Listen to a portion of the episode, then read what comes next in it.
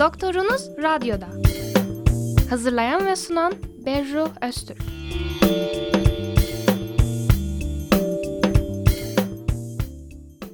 Trakya Üniversitesi Radyosu Radyo Güne Bakan 106.2 frekanstasınız. Ben Doktorunuz Radyo'da programı yapımcısı ve sunucusu Berra Öztürk. Bize ulaşmak isterseniz e-posta adresimiz radyogünebakan.trakya.edu.tr Türkçe harfler kullanmadan radyogünebakan.trakya.edu.tr Programımızın bu bölümünde konumuz halk sağlığı. Konuğumuz ise Trakya Üniversitesi Halk Sağlığı Anabilim Dalı öğretim üyesi Profesör Doktor Galip Ekuklu. Hocam hoş geldiniz Radyo Güne Bakan'a. Hoş bulduk Berra. Kolay gelsin. İyi yayınlar diliyorum. Teşekkürler. Eminim ki sizi tanıyan, bilen birçok kişi var ama dinleyicilerimiz için rica etsem kendinizden bahseder misiniz? Tabii. Öncelikle bu davet için teşekkür ediyorum. Profesör Doktor Galip Yekuklu, Trakya Üniversitesi Tıp Fakültesi Halk Sağlığı'nda öğretim üyesiyim. Trakya Üniversitesi Tıp Fakültesi 89 yılı mezunuyum. İhtisasımı da burada yaptım. Dolayısıyla yaklaşık öğrenciliğimi de sayarsan 40 yıldan fazla süredir Edirne'deyim. Öğrenciliğimle birlikte 20 yıl dolayında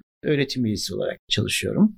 Ana bilim dalımız da hazırda 3 öğretim üyesi var. 18'e yakın araştırma görevlisi arkadaşımız var. Ağırlıklı olarak tıp eğitimiyle ilgili bir branşız. Koruyucu sağlık hizmetlerini önceleyen, birinci basamak sağlık hizmetlerini önceleyen bir alanız. Ama onun dışında tabii halk sağlığı deyince halkın sağlığını etkileyebilecek hemen hemen her konuyla uzaktan yakından bir şekilde ilgili bir branş benim branşım. Dediğim gibi birinci basamak ve koruyucu sağlık hizmetlerini önceliyoruz. Hem mezuniyet öncesi tıp eğitiminde hem de mezuniyet sonrası uzmanlık eğitiminde temel prensiplerimiz genel olarak sağlık sorunları ortaya çıkmadan acaba bu sorunların ortaya çıkışını önleyebilir miyiz? Ola ki önleyemedik, kaçınılmaz bir biçimde sorunla karşılaştık ki yaşamımızda pek çok hastalığa yakalanıyoruz. O zaman erken teşhis öncelikli hale geliyor. Bunun için de bilindiği gibi toplumda işte Sağlık Bakanlığı'na bağlı kuruluşlarda, özel sektörde tarama merkezleri var. O tarama merkezlerinde de yine amaç hastalıklara erken teşhis koymak ve ilerlemesini durdurup insanları tedavi etmek. O da yine erken teşhis bakımından bizim alanımızla yakından ilişkili. Kısaca böyle özetleyebilirim halk sağlığı nedir, ne iş yapar. Toplum sanıyorum pandemi döneminde bizim uzmanlık alanımızı daha çok duyar oldu. İşte bu pandemi sırasındaki sürveyanstır, filyasyondur, aşılama çalışmalarıdır. Yazılı ve görsel basında tabii pek çok alanımızla ilgili meslektaşımızı izlediler, dinlediler. Artık eskiden çokça sorulurdu halk sağlığı ne iş yapar diye. Şimdi bizim koruyucu sağlık hizmetleriyle, salgınlarla mücadelede öncelikli bir branş olduğumuzu kötü bir tecrübeyle toplum öğrenmiş oldu. Evet, artık evet. aşinayız halk sağlığına. Siz evet. de çok güzel açıkladınız zaten. Genel manada ne iş yapıyorsunuz, kimler ilgileniyorsunuz diye. Ama ben tekrardan bir şey soracağım. Şimdi çok güzel söyledik evet kapsadıklarından hasta kitlesi kimlerden oluşur ve de kimler başvurabilir diye bir parantez açıp daha sorayım. Evet şimdi üniversite olarak düşünecek olursak halk sağlığı kürsüleri yalnızca üniversitelerde yani kamu ve özel vakıf üniversitelerinde bulunuyor. Eğitim araştırma hastanelerinde bulunan bir branş değil.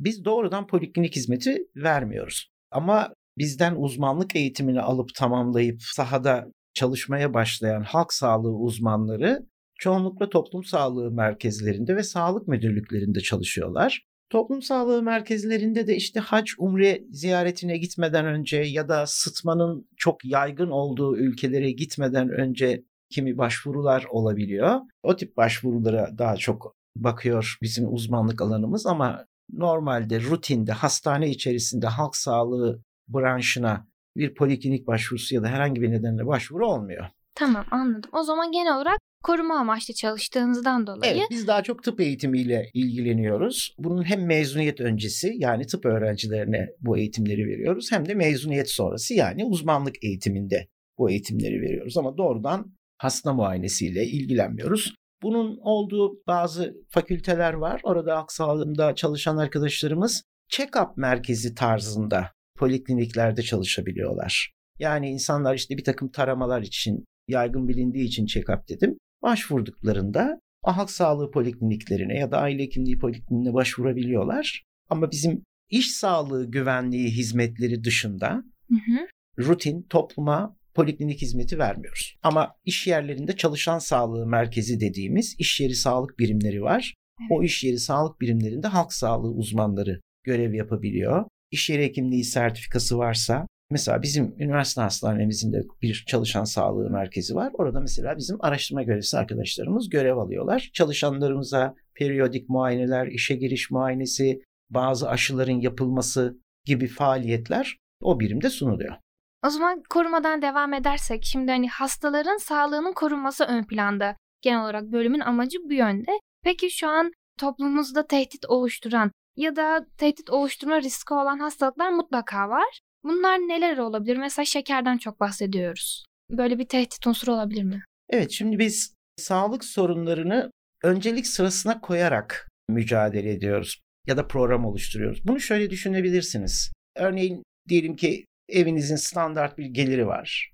Anne baba çalışıyor, iki tane de çocukları var gelirlerini herhalde harcarken bir öncelik sırasına koyuyorlardır değil mi? Yani işte hı hı. kiradan başlıyordur. Elektriğini, suyunu, faturasını vesairesini ödedikten sonra ondan sonra belki artırabildiği, tasarruf ettiği miktarla tatili vesaireyi, kıyafeti planlıyordur. Aslında sağlık hizmetleri de böyledir. Yani bir sağlık hizmetlerini dünyanın hiçbir ülkesi çünkü sınırsız kaynaklara sahip değil her ülke zengini de yoksulu da yani dünyada sağlık için en çok para harcayan ülke Amerika. Onlar da tabii ki bir sıraya koyuyorlar. Bu sırayı yaparken dikkat ettiğimiz birkaç tane temel kriter var. Bir kere çok görülüyor olması gerekiyor.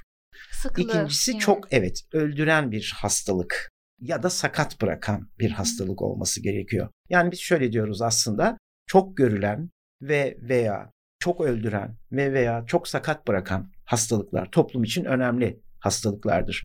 Buradan şu anlaşılmamalı tabii. Nadir görülen, az görülenler önemli değildir anlamında söylemiyorum. Ama hı hı. tıpkı evin bütçesini oluştururken nasıl bir öncelikler listesi sırası oluşturuyorsak, sağlık sorunlarıyla mücadelede de bir öncelikler listesi oluşturuyoruz. İşte burada en önemli şey ilk 10 hastalık, ilk 10 ölüm nedeni.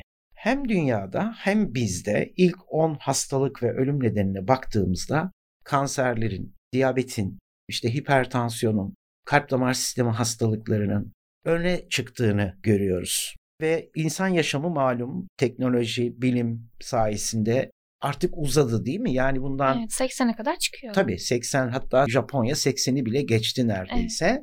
Şimdi oysa bundan 100 sene, 150-200 sene önce insanlar hepi topu 25-30 yıl, 35 yıl yaşayabiliyor iken şimdilerde 80'li yaşlarına kadar yaşayabiliyorlar. 80'leri 90'ları geçebiliyorlar. Öyle olunca da uzun yaşayınca tabii ki bazı kronik hastalıklara, müzmin dediğimiz hastalıklara yakalanma da artmış oluyor.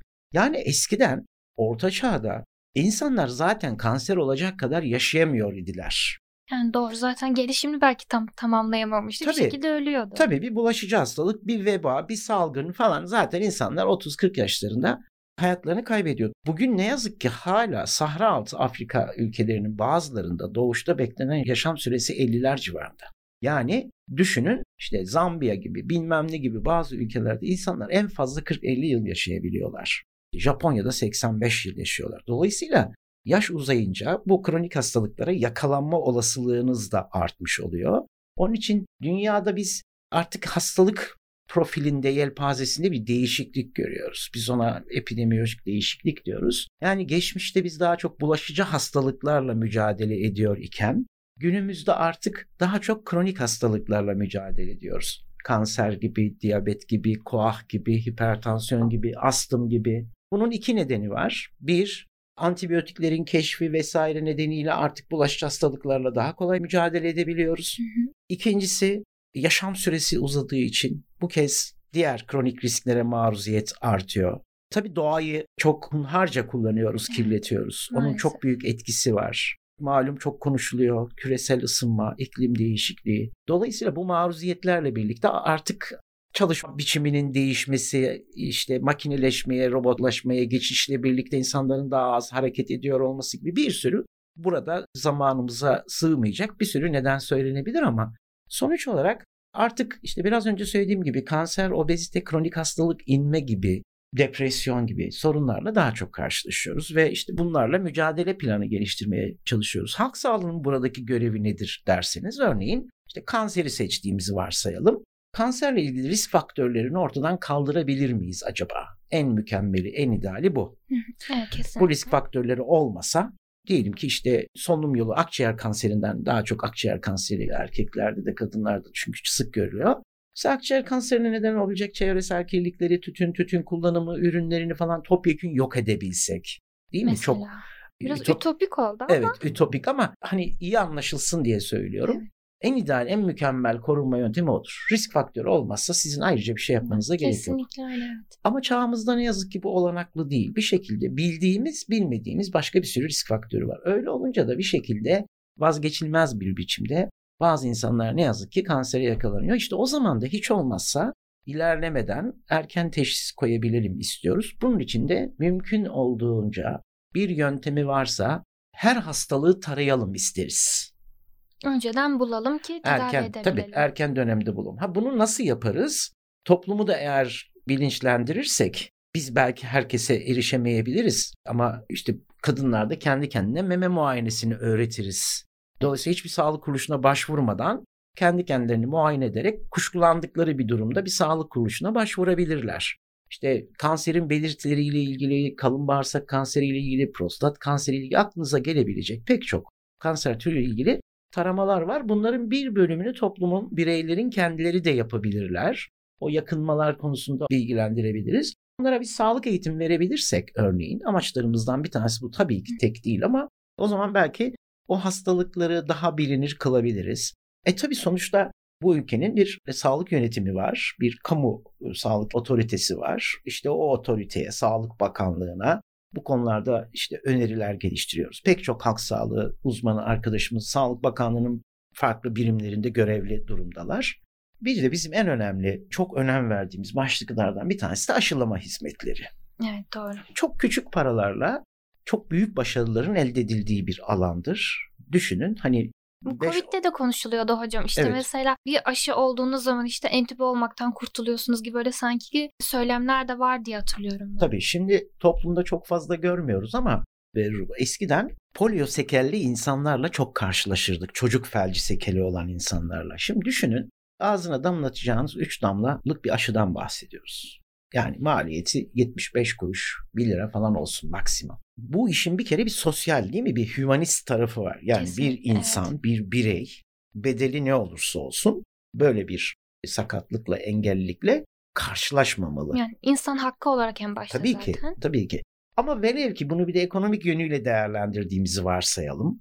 Kaçınılmaz olarak dünya bir şekilde oraya gidiyor. Tabii ki bakın bu tekrar ediyorum hümanistik boyutunu bir tarafa bırakacağız. İnsan en kıymetli varlık, en Evet, değerli kesinlikle. varlık.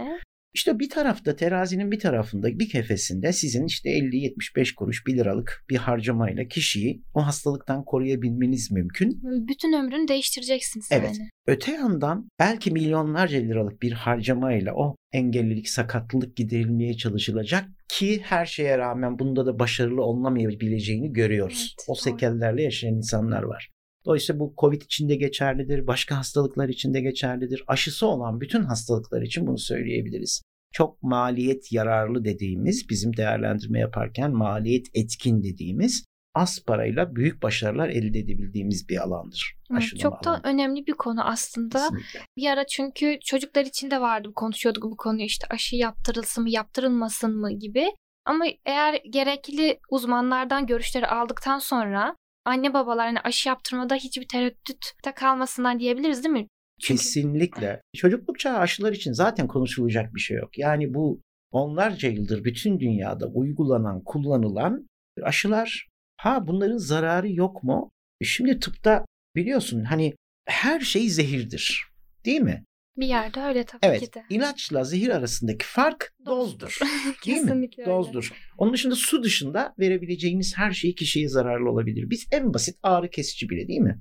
Bir sürü yan etkisi olabilir. Şimdi tabii öyle bir ürün yok tabii ki. Yani sıfır olumsuz yan etkisi olacak. Yani yeri gelir bir enjeksiyonla hasta kaybedersiniz. O kadar alerjiktir ki. Ama şimdi hep burada biz dediğim gibi hep bu terazi örneğini veriyorum ben. Bu kefede hastalanmak, çocuk felci olmak, kızamık olmak, kızamıktan hayatını kaybetmek, tetanoz olmak, tetanozdan hayatını kaybetmek, boğmaca olmak, difteri olmak gibi bir bölüm bir şey var Ki terazinin bir kefesinde. ölüm de böyle çok uç noktalar değil aslında yani. Kesinlikle. Hani tabii. gayet de yaygın olabilecek tabii şeyler. Ki, tabii ki yani Biz 60'lı, 70'li, 80'li yıllarda büyük kızamık salgınları yaşıyorduk. 3-4 senede bir ve çok ciddi sayıda bebek ve çocuk kaybediyorduk. Kızamıktan, bronkopneumoniden. Sokaklarda mutlaka çocuk felci geçirmiş insanlar görürdük. Aman difteriler, boğmacılar benim zorunlu hizmet yıllarımda bile vardı. Yani ben 90, 92, 93'te yaptım zorunlu hizmetimi. O zaman bile karşılaşıyordum. Ya bugün niye kızamık vakası, niye çocuk felci vakası, niye difteri, niye boğmaca görmüyoruz? Hatta isimlerini bile unuttuk yani. Unutuldu. Yeni kuşak sen ve senin gibi arkadaşların tıp eğitiminiz sırasında bu hastalıkları görmeyeceksiniz. Belki videolarını seyredeceksiniz. Belki işte kitaplardan okuyacaksınız. Ama biz bu hastalıkları görüyorduk. Hatta toplum, anneler çocuklarını bir sağlık ocağına, hastaneye getirirken bizim çocuk kızamık geçiriyor diye getirirlerdi. Anneler bile teşhis koyarlardı çünkü o kadar çok görülürdü ki döküntüsünden, çocuğun öksürüğünden anne onu anlardı kızamık olduğunu. Şimdi bırakın anneleri değil mi? Doktorlar bile kızamık teşhisi koyar mı koyamaz mı şüpheliyiz. Ha bu güzel bir şey. Bu bilgisizlikten değil. Bunu görmüyor olmamızdan. Evet evet. Tabii o kızamağa bağlı, zatüre, ona bağlı ölümler falan filan. Şimdi bunları görmüyoruz artık. Bunları niye görmüyoruz? Ne oldu? Doğada bir şey mi oldu? Bu mikroorganizmalar lazım. mı yok oldu? İşte sağlık çalışanlarının yaptığı aşılar sayesinde bütün dünyada yani çiçek hastalığının kökü kazındı. Çocuk felci neredeyse kökü kazınacak hale geldi. Tartışmaya gerek yok. Ha tabii ki bunların yan etkileri olabilir mi? Olabilir. Ama milyonda bir, milyarda bir olacak bir yan etki için o zaman biz hiç röntgen de çektirmeyelim değil mi? Yani düşünüldüğü zaman neler kullanıyoruz Tabii, normal hayatta? İlaç da kullanmayalım. Evet. Her ilacın yan etkisi var. Tansiyon ilacının da var, antibiyotiğin de var, ağrı kesicinin de var. Kulağınıza damlattığınız damlanın da var. Çektirdiğiniz röntgenin de var. MR da var, tomografi de var. Size yapılan her işlemin bir riski var. Kesinlikle. Tabii ki bu da bir biyolojik ürün olabilir yan etkileri ama hepimizin trafik kazası geçirme riskimiz de var sabah evden çıktığımızda. Ama kimse trafik kazası riski var diye evinde oturmuyor değil mi? Demek ki o risk göze alınabilir bir riskmiş ki sabah atlıyoruz arabalarımıza, toplu taşımaya, iş yerlerimize gidiyoruz. Yoksa kimse evinden çıkmazdı. O zaman evinizde de deprem riski var. Oradan da korkmanız lazım. Şimdi bu hayatla bağdaşacak bir şey değil. Hayatta her şeyin iyi, kötü tarafları var gri tarafları da var tabii ki. Aşılar da böyledir. Dolayısıyla bunun için bir tereddüte gerek yok. Ha Covid döneminde istisna bir durumda o. Evet o daha farklı daha... E tabii. Çünkü bir pandemi her gün yüzlerce binlerce insan ölüyor bütün dünyada. Hemen hızlıca bir aşı geliştirmeniz gerekiyor. O zaman da hani ölümleri azaltabilecek bir şey geliştirelim. Ha tabii yan etkileri olabilir falan filan o da bir kar zarar meselesi gibi düşünülebilir. Ama günümüzde çocukluk çağında kullandığımız aşıların her birinin 15, 20, 30 yıllık çalışma dönemleri var ki onlarca yıldır da uygulanıyor artık. Biz aşıya bağlı çocuk felci, aşıya bağlı boğmaca, aşıya bağlı bilmem ne görmedik. Milyonda bir, 10 milyonda bir görülen şeyler bunlar. Ama öteki son derece riskli yakalandığında %50 ölüm riski var. Çocuk felci geçirirsen %80, %90 sakat kalma riskin var. E, bu risk doğal olarak kabul edilebilir bir risk değil. Kesinlikle öyle. Şimdi genel olarak hocam sağlığımız için bir sürü tehdit unsurundan bahsettiniz. İşte ilk başta bir kanserlerden bahsettik. Depresyon da girdi araya. Yani bunlar hepsi aslında yaşadığımız çevreyle alakalı oluşacak hastalıklar. Bir de ben şunu da sormak istiyorum. Arada iklim değişikliğinden de bahsettik. Hem onu hem de çevre kirliliğini de soracağım. Ben sonuçta şu an soluduğumuz hava, işte yediğimiz yemekler, içtiğimiz su ne kadar uygun sağlığımız için? Valla bunların her birisi aslında bir program konusu Berru. Ama kısa kısa özetlemeye çalışayım. Küresel ısınma ve buna bağlı iklim değişikliği her coğrafyayı farklı etkiliyor malum. Mesela bizim ülkemizde hiç eskiden duymazdık hortum falan değil mi? Daha çok işte Kuzey Amerika'da, Amerika'da falan evet, görülen. haberlerde görürdük. Görürdük değil mi? Hortum nasıl bir şeymiş? Şimdi artık Antalya'da da Ege'de de falan görmeye başladık mesela bu hortumu ya da işte anormal yağmurlar, anormal kuraklık her coğrafya farklı etkileniyor. Kimi yerde aşırı yağmur, aşırı doğa olayları oluyor. Bu tarafta da aşırı doğa olay olarak örneğin kuraklık olabiliyor. Bu tabii bütün dünyanın sorunu aslına bakarsan. Sağlıklı gıdaya, temiz içme ve kullanma suyuna erişimle ilgili ciddi sorunlar yaşanıyor ve bu katlanarak artacak. Buzullar eriyor, verimli topraklar denizin altında, deniz suyunun altında kalıyor ya da denizler taşıyor bu buzulların erimesine bağlı olarak su miktarı artıyor dünyada ama temiz tatlı su kaynakları yok oluyor ve o denizlerin aşırı büyümesi, taşması nedeniyle de verimli topraklar kaybediliyor. Buna bağlı göçler, tarım alanlarının azalması, o kadar çok şey söyleyebiliriz ki ama sağlık boyutuna gelecek olursak küresel ısınma ve iklim değişikliğiyle birlikte bizim bundan 50 yıl 100 yıl önce gördüğümüz ondan sonra unuttuğumuz bazı hastalıkların görünebilir hale geldiğini görüyoruz. Bunlardan bir tanesi mesela Zika virüsü enfeksiyonları değil mi? Eskiden bu çok yıllar önce artık bitmiş. Yeniden işte sineklerle, vektörlerle bulaşan hastalıkların arttığını görüyoruz. Ne yazık ki bizim ülkemiz için Kırım Kongo, artık endemik yani sürekli var olan bir hastalık haline geldi.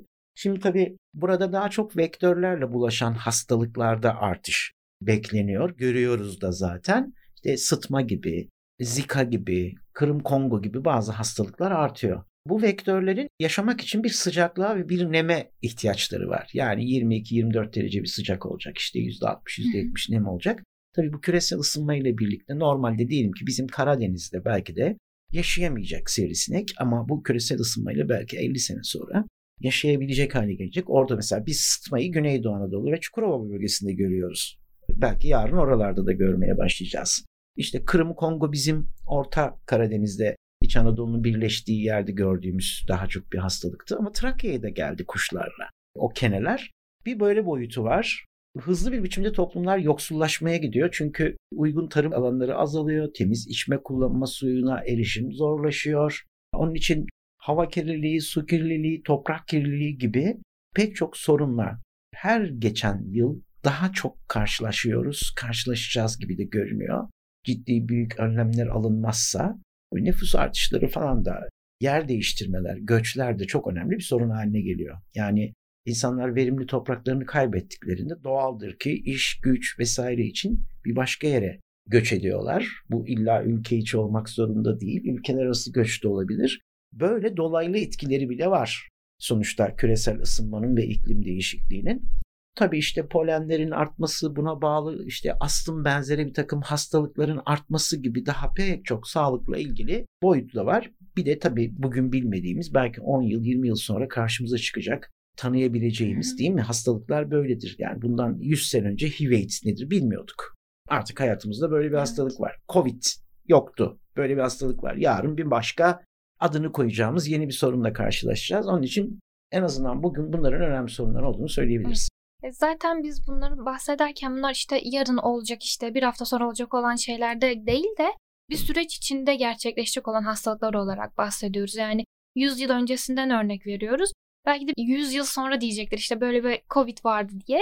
Biz de bunun gibi aslında anlatıyoruz. Şimdi bir sürü riskten bahsettik. Genel olarak böyle özel bir soru şeklinde sorayım. Mesela bir hastalık için kimler risk grubunda desem işte kanser için dedik. Mesela işte kanser işte tütün kullananlar belki akciğer kanseri için daha ön sırada olabilirler diyebiliriz. Ya da işte sürekli böyle maden işçileri yine akciğerle ilgili hastalıklarda ön planda diyebiliriz.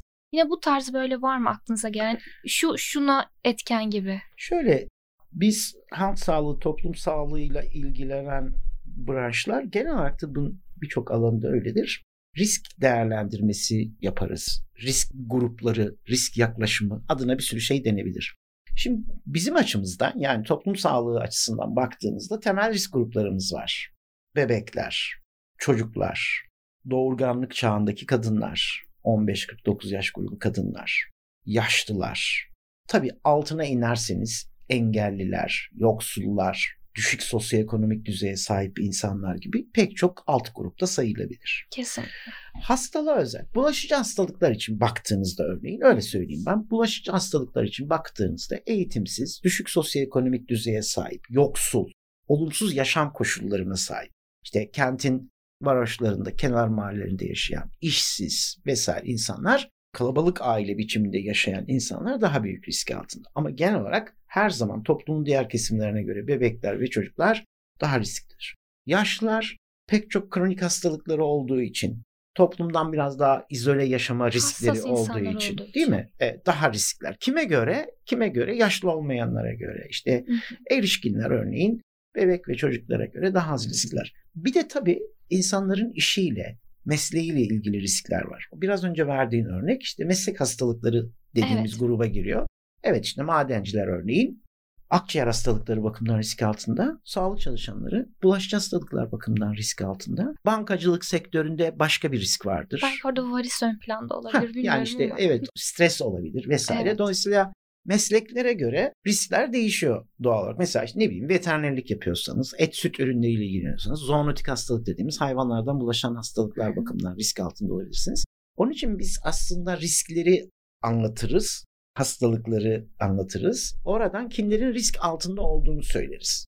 Yani ben her bakımdan risk altında değilim. Evet yani hava kirliliği ile ilgili risk altında olabilirim. Başka hastalıklar hakkında ama bir madencinin karşılaşacağı riskle, bir bankacının karşılaşacağı riskle, bir veterinerin karşılaşacağı riskle ben karşılaşmıyorum.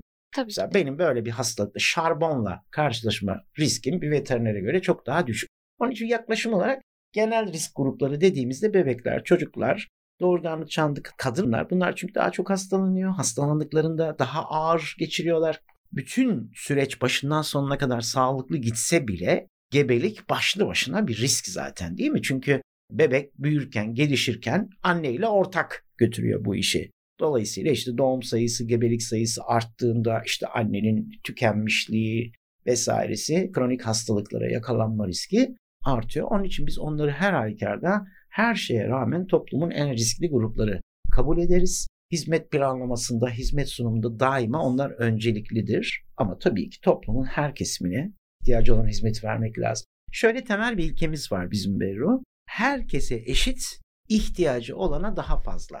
Yani sen de, ben de, babaannen de hepimiz sağlık hizmetine erişebileceğiz. Ama büyük bir ihtimalle senin bir birim sağlık hizmetine ihtiyacın varsa yaş itibariyle benim iki birime, babaannenin belki de beş birime ihtiyacı var. Sen o bir birimi, ben iki birimi, o da beş birim sağlık hizmetini alabilmeli. Evet. Temel prensip bu olmalı. Tamam. Yeni soruma geçmeden önce radyosunu yeni açan dinleyicilerimiz için 106.2 frekansta Radyo Güne Bakan'dasınız. Doktorunuz Radyoda programında konumuz halk sağlığı. Konuğumuz ise Trakya Üniversitesi Halk Sağlığı Anabilim Dalı öğretim üyesi Profesör Doktor Galip Ekuklu. Devam ediyorum hocam. Ve yaklaşık 3 yıldır yakından takip ettiğimiz salgın konusuna geliyorum. Yani Covid'den bahsedeceğim. Genel olarak herkes bundan bahsetti tabii ki de uzman kişiler konuştu, haberler yapıldı.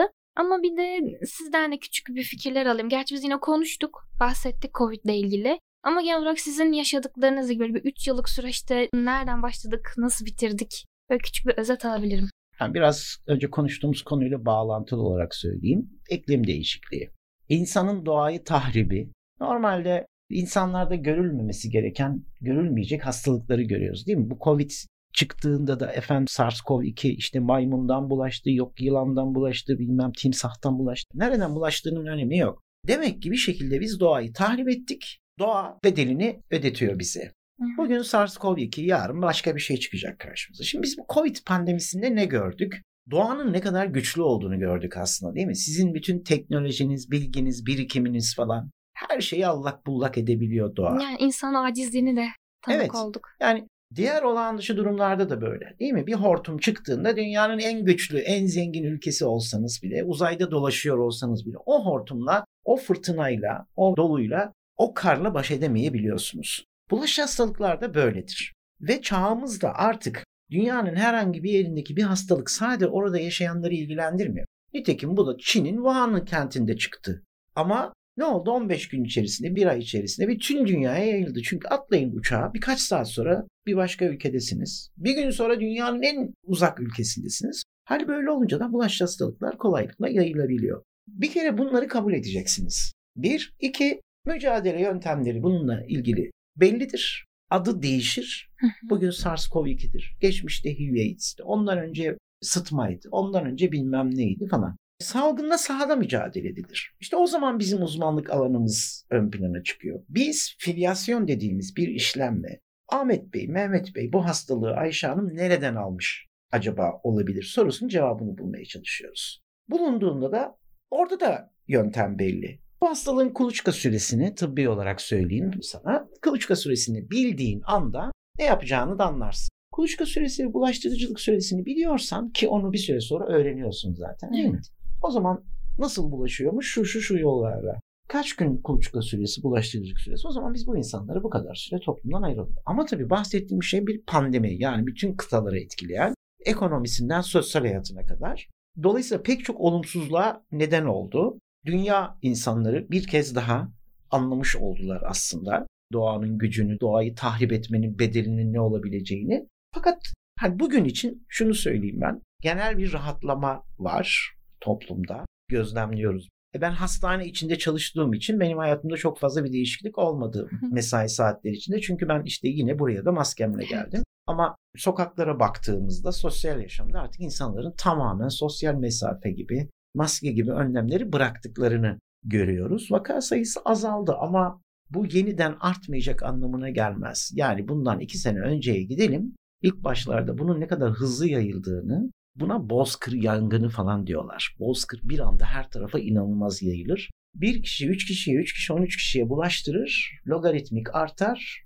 Allah korusun tabii ki olmasın ama bir gün bir kalkarız gene günlük vaka sayısı 5 bin, 10 bin, 20 bin, 30 bin. Onun için Artık bundan sonra bu tür hastalıklarla karşılaşabileceğimizi, adı değişse de bunların salgınlara neden olabileceğini, doğayla uyum içerisinde yaşamamız gerektiğini öğrenmemiz gerekiyor. Israr etmememiz gerekiyor bu konuda. Bir inadı bırakmak gerekiyor. İnadı bırakmak gerekiyor. E bir de tabii yani hayatın normal akışı bozuluyor salgınlarda. Sağlık kuruluşları başka işlerle uğraşıyor, normal rutin işler aksıyor. Gözlemlerimize göre işte birinci basamakta aşılama çalışmaları, ikinci, üçüncü basamakta bazı kronik hastalıkların takiplerinde sorun olmuş. Bu hastalar ilerlemiş vakalar olarak başvurmaya başlamışlar yakın zamanda. Şimdi tabii salgınların bir de görülmeyen böyle sekonder dediğimiz ikinci etkileri de var. Evet. Yani biz o salgınla mücadele ederken belki de burada bir bebeğin aşısını unuttuk. Değil mi? Belki de bir kronik hastalığı olan hastanın takibini unuttuk ya da hastalığı olan bir vatandaş sağlık kuruluşuna başvurmaya korktu belki de bana Covid bulaşacak diye. Yani evet o da Erteledi ihtimal. değil mi?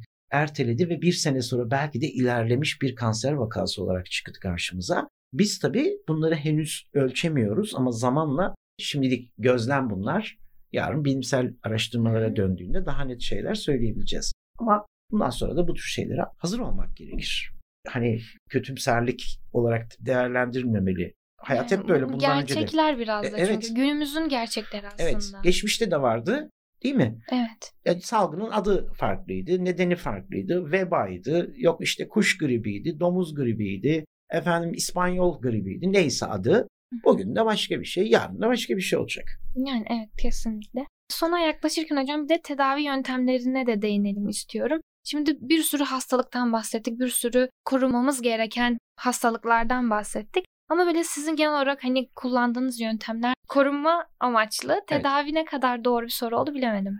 Biz tedavi işiyle ilgili ama şunu söyleyebilirim belki. Bu hani tamamlayıcı tıp vesaire gibi bazı alanlar var. Bilgi kirliliği günümüzün en önemli sorunlarından bir tanesi. Tamam ona da gelecektim ama evet. güzel yani ondan devam edelim. Olalım. Aynen. Evet ondan bağlamış olalım. Şimdi bu internetteki arama motorlarında biliyorsunuz en çok hani bir şey yazdığında bir hastalık yazdığınızda karşınıza en çok görülen o hastalıkla ilgili en kötü, en çok araştırılan konu çıkar. Taramanın mantığı gereği. Yani nefes darlığı dersiniz ilk karşınıza akciğer kanseri çıkar.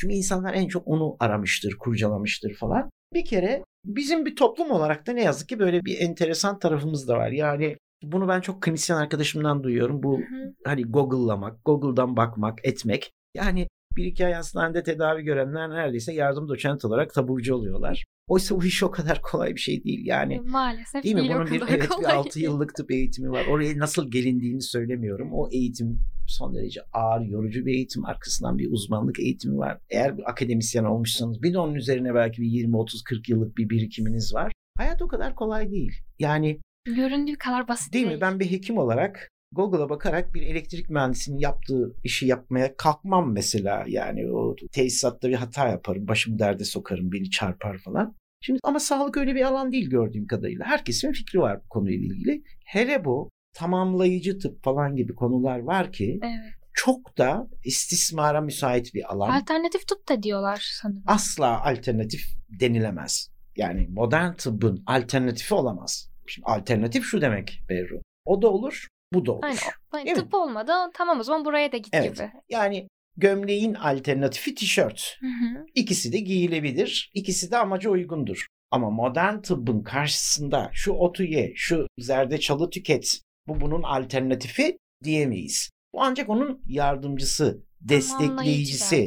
Hadi bilemedin tamamlayıcısı olabilir. Evet. ben onlara bir hekim olarak her zaman mesafeliyim. Hele bir halk sağlığı uzmanı olarak zaten bilimsel olarak yararlı olduğu kanıtlanmamış hiçbir yöntemi kullanamazsınız. Kullanmamalısınız. Ne olduğunu bilmiyoruz. Zararı kanıtlanmamış bile olsa biz ihtiyatlı davranma ilkesi gereği ihtiyatlı davranırız. Bugün örneğin internetin hangi konularda ne kadar zararlı olduğunu, kablosuz bağlantının ne olduğunu. Artık biz ekranların zararlı olduğunu biliyoruz. Ekranlardan evet. yayılan ışık kataraks yapıyor. Bakın artık bunu konuşmamıza gerek yok. Ama başka şeyler de yapıyor olabilir. O nedenle ihtiyatlıyız, davranıyoruz. Belki 10 yıl sonra diyecekler ki bize kablosuz bağlantı şu sıkıntıları yaratıyormuş insanlarda. Yani olabilir evet. Şimdi Kanıtlanmamış te- olması yapmadığı anlamına gelmez. Kesinlikle ve orada ihtiyatlı olmak gerekir. Tedavi dediğin şey bu. Yoksa her hastalığın farklı tedavisi olabilir ama bir modern tıp var. Evet. Modern tıbbın tedavi yöntemleri var. Ha bir de bunun yanında tamamlayıcı vesaire onları da küçümsediğim için söylemiyorum. Çünkü bunlarla ilgili yapılmış bilimsel çalışmalar da var. Bazı ilaçların işte o tür otlardan ya da işte bir takım bitkilerden üretildiğini biliyoruz zaten. Değil mi? O bitkilerin evet, eczacılıkta kullanıldığını biliyoruz. Ama o başka bir şey. O farklı. Evet ama hani bir aktardan alacağınız işte bilmem şu baharat şu bilmem ne ona iyi geliyor bu buna iyi geliyor. Sosyal medyaya falan bakıldığında ki ne yazık ki çok kullanılıyor bu anlamda çok kullanılıyor.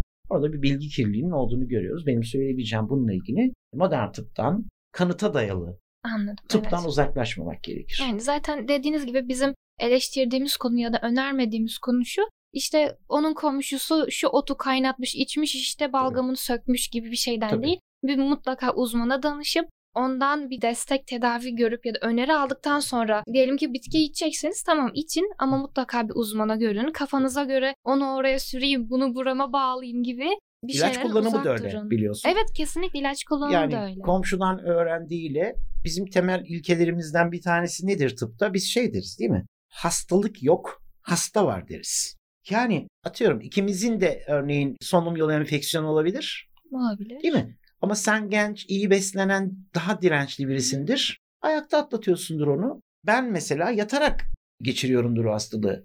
Bir doktor arkadaşına, meslektaşına gittiğinde sana hiçbir şeye gerek yok. Birazcık işte sıvı tüketimini artır yeterli derken bana diyebilir ki abi sana işte şu ağrı kesiciyi şunu bilmem neyi verelim. Yani ben bunu yuttum iyi geldi bazen öyle keskin ilaçları birbirlerine tavsiye ediyor ki insanlar. Tansiyon, kalp ilaçlarını işte bu pıhtılaşmayı engelleyen. Evet o da bir ara çok konuşuluyordu. Evet yani şimdi bir bunu önermek cesaretini gösteriyor insanlar. İki ona inanıp bu ilaçları kullananlar olabiliyor. Dolayısıyla aynı hastalığı yaşıyor olsak bile o zaman şöyle olurdu. Hipertansiyonun bir tane ilacı olurdu değil mi? Ya evet. Ama bugün yüksek tansiyon için kullandığımız 50 bin çeşit ilaç var karışımları farklı, dozları farklı, içeriği farklı falan.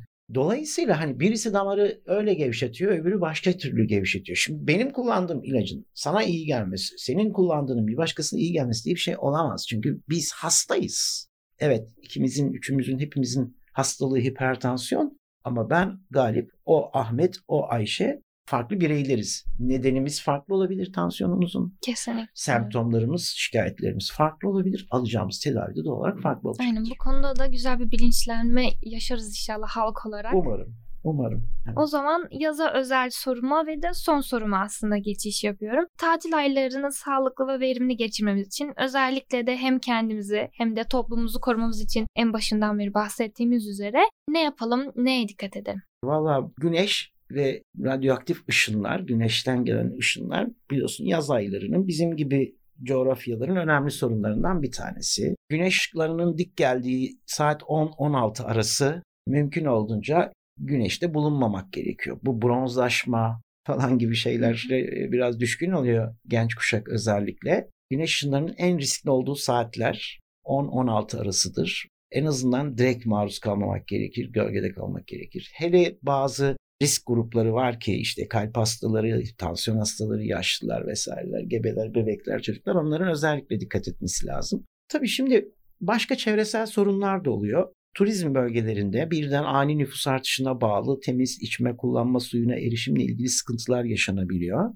Ben yakın çevreme, öğrencilerime, herkese kaynatılmış yemekler yemelerini, pişirilmiş yemekler yemelerini tavsiye ediyorum. Evet, yani çiğ yazın hijyen evet. daha da ön plana evet, çıkıyor. çiğ gıda tüketmemek gerekiyor. Bozulma ihtimali yüksek olan bazı ürünler var. Mayonez vesaire yağlı ürünler. Onlara dikkat etmek lazım. Güneş ışınlarından korunabilir. Şimdi tabii yani yaz ve neler yapabiliriz çok geniş bir konu ama hani evet. hani ilk akla gelebilecek şeyler neler olabilir? İşte insanlar bir şekilde güneşe maruz kalacaklar. Belki kalabalık bir yere gidecekler. Oradan kaynaklanacak bulaşıcı hastalıklar, gıda kaynaklı zehirlenmeler falan çokça oluyor bu mevsimlerde. Onun için hani kaynamış bir çorbadan zehirlenmezsiniz. Evet. Ama çiğ tüketeceğiniz bir gıda maddesinden, çözülmüş yeniden dondurulmuş bir dondurulmuş gıdadan örneğin kolaylıkla zehirlenebilirsiniz. Onlara bol sıvı tüketmeye, evet. açık renk giymeye, bol giyinmeye, efendim terlemeye bağlı sıvı elektrolit kaybı nedeniyle işte sıvı tüketiminin artırılması tavsiye edilebilir. Ama bizim ülkemizde yaz ayları açısından en büyük risk güneş ışınlarına, ultraviyoleye maruziyettir. Bununla ilgili ultraviyole haritaları yayınlıyor Meteoroloji Genel Müdürlüğü. Bizim de bulunduğumuz Batı, Akdeniz, Güneydoğumuz falan bizim ülkemizin ultraviyole açısından çok riskli bölgeler. İşte ultraviyoleye duyarlı güneş gözlükleri. Özellikle gerçek güneş gözlükleri. Tabii ki, tabii ki. Ve işte güneş koruyucular. Bunu belirli bir yaştan sonra aslında herkes için geçer ama açık tenliler falan mesela daha büyük risk altında oldukları için evet. deri kanseri falan açısından güneş ışınlarından bir şekilde korunmanın yollarını bulmak lazım. Ya doğrudan maruz kalmayacaksınız. Diyelim ki maruz kalmak durumundasınız. işiniz gereği vesaire falan filan. O zaman güneş koruyucuları, işte şapka kullanımı, gözlük kullanımı, daha açık renk, daha bol giymek gibi bir takım önlemler alınabilir. Tamam hocam. Çok teşekkür ediyorum. Çok güzel konuştunuz. Çok yine geniş bilgilerle böyle donatıldık. Peki son olarak eklemek istediğiniz veyahut uygulamak istediğiniz bir şey kaldı mı? Çok teşekkür ederim. Ben radyomda hep Güney Bakan Radyo'yu dinliyorum. Ona ayarlı Radyo Güney Bakan. Müzikleri vesairesi de çok güzel. Umarım konuştuklarımızdan yararlanır dinleyicilerimiz. Ben de sana ve ekibinize evet teşekkür ediyorum böyle bir olanak sağladığınız için. Umarım bu söylediklerimiz işe yarar. İnşallah. Ve hastalığı konuşmayız. Sağlığı Aynen, konuşuruz. Evet, kesinlikle Ben teşekkür inşallah. ederim davetiniz için. Rica ederim ne demek. Bu haftaki konumuz halk sağlığıydı. Konuğumuz ise Trakya Üniversitesi Halk Sağlığı Anabilim Dalı öğretim üyesi Profesör Doktor Galip Ekuklu. Kendisine tekrardan zamanını ayırdığı için teşekkür ediyorum. Ben Doktorunuz Radyo'da programı yapımcısı ve sunucusu Berra Öztürk. Sizler de soru, görüş ve önerilerinizle programımıza katkıda bulunabilirsiniz. Bize ulaşmak isterseniz e-posta adresimiz radyogünebakan.trakya.edu.tr Türkçe harfler kullanmadan radyogünebakan.trakya.edu.tr Ayrıca programımızı Spotify üzerinden de dinleyebilirsiniz. İyi günler diliyorum. Sağlıcakla kalın. Doktorunuz Radyo'da. Hazırlayan ve sunan Berru Öztürk.